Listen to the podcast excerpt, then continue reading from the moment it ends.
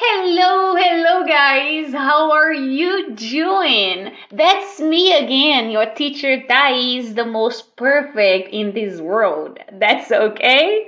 Oi, gente, tudo bem com vocês? Sou eu de novo, sua professora de inglês. E hoje nós vamos dar continuidade a um tópico muito de extrema importância em inglês, que é o verbo to be. Trazendo um pouquinho de revisão do que nós vimos na aula passada, quero te dizer que nós aprendemos um pouco sobre o significado, o que significa esse tal verbo to be. Na aula passada nós vimos que nós temos quatro verbos to be. O verbo to be, na verdade, no infinitivo, que é o verbo terminando em er, ir, então é o verbo ser e o verbo estar com esse R.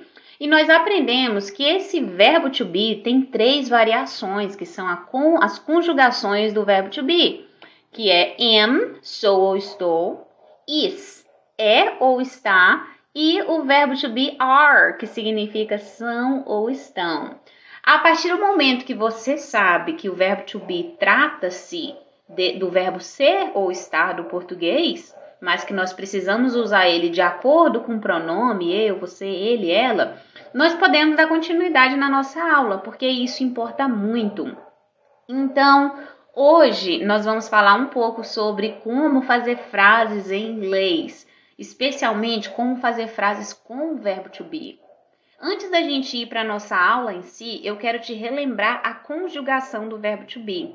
E também quero te dizer que essa conjugação é para a vida inteira, gente. Não estou falando de uma coisa que você vai usar às vezes. Quando eu digo para a vida inteira é porque vai ser sempre realmente dessa forma. Então vamos lá. Primeiramente os pronomes, né? I, you, he, she, it, you, we, they. Sabendo que nós temos esses pronomes, agora nós podemos conjugar o verbo to be. I am, eu sou ou eu estou. You are, você é ou você está. He is, ele é ou ele está. She is, ela é ou ela está. It is, ele ou ela é ou está. We are, nós somos ou nós estamos. They are, eles ou elas são ou estão. Por que, que eu estou repetindo? Porque eu quero reforçar em você, quero que você tenha isso em mente e que essa conjugação vai ser sempre assim, respeitando essas regrinhas. Agora vamos para a aula de hoje. Primeiro tópico: como fazer frases afirmativas usando o verbo to be.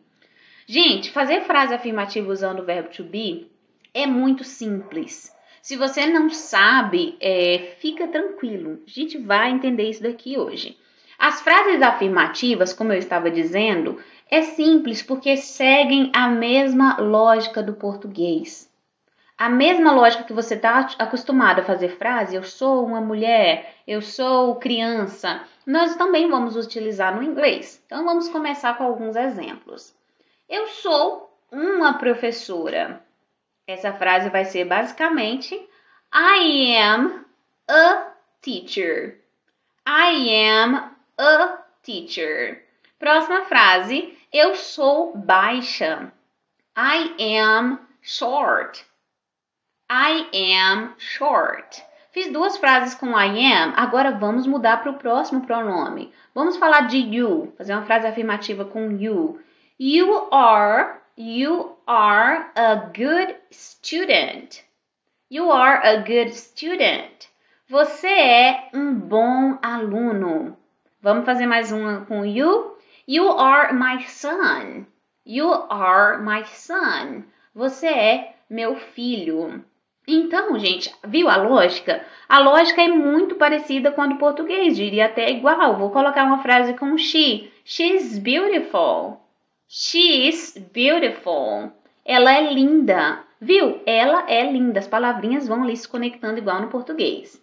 Então, basicamente, quando nós fazemos frase afirmativa, você não precisa sofrer porque vai ser igual ao português. Por isso, nós vamos falar do próximo tópico, que é Teacher, como que eu faço então as frases negativas em inglês?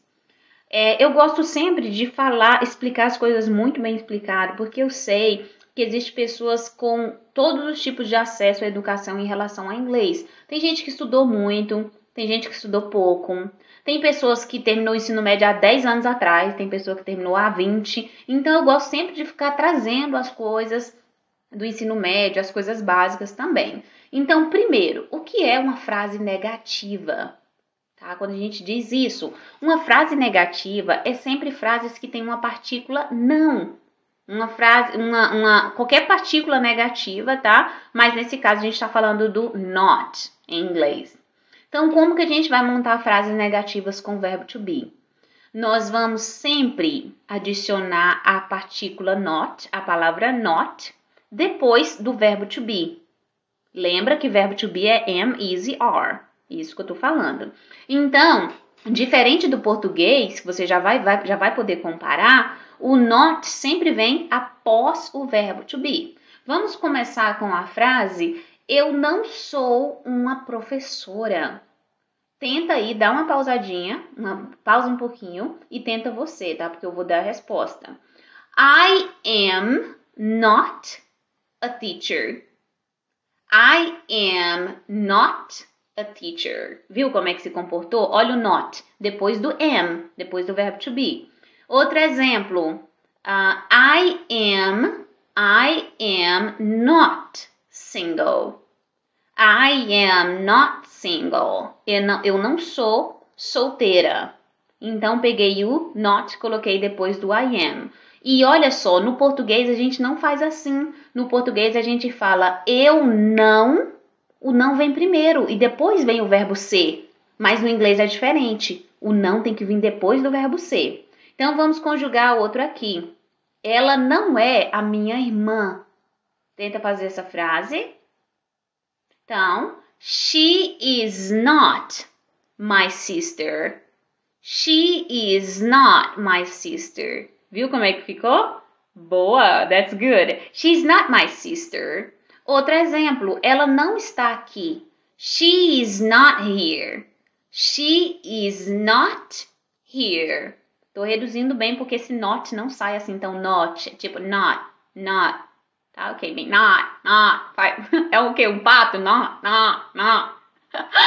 Muito terrível esse som, mas vamos continuar porque o foco é fazer você entender as frases. Vamos fazer, vamos fazer mais uma frase com o, o verbo e o pronome no caso we. We are, nós não somos, tá? We are not. Faz uma frase você, pausa aí qualquer uma, tá bom?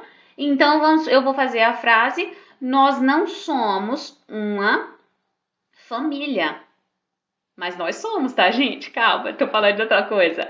We are not a family.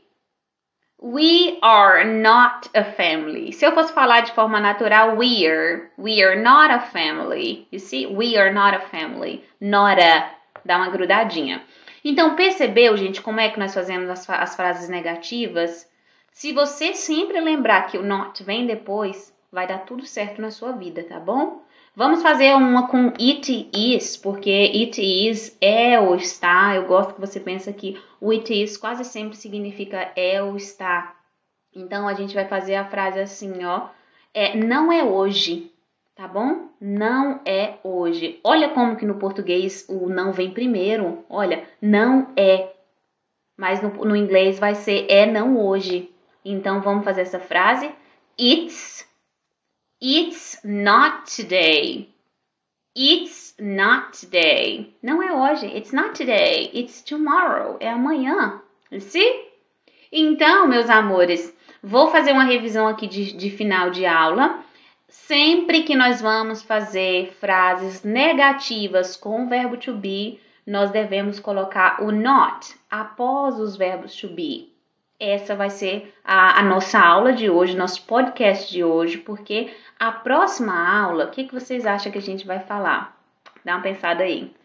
Exato, nós vamos continuar falando de verbo to be, só porque agora nós vamos falar das frases interrogativas, ou seja, as perguntas. E eu vou separar um podcast inteiro, um episódio inteiro para falar das frases negativas, porque as frases negativas são o que eu diria o mais difícil, tá? Não é que é difícil, tá? Tô falando difícil comparando com o que nós temos agora.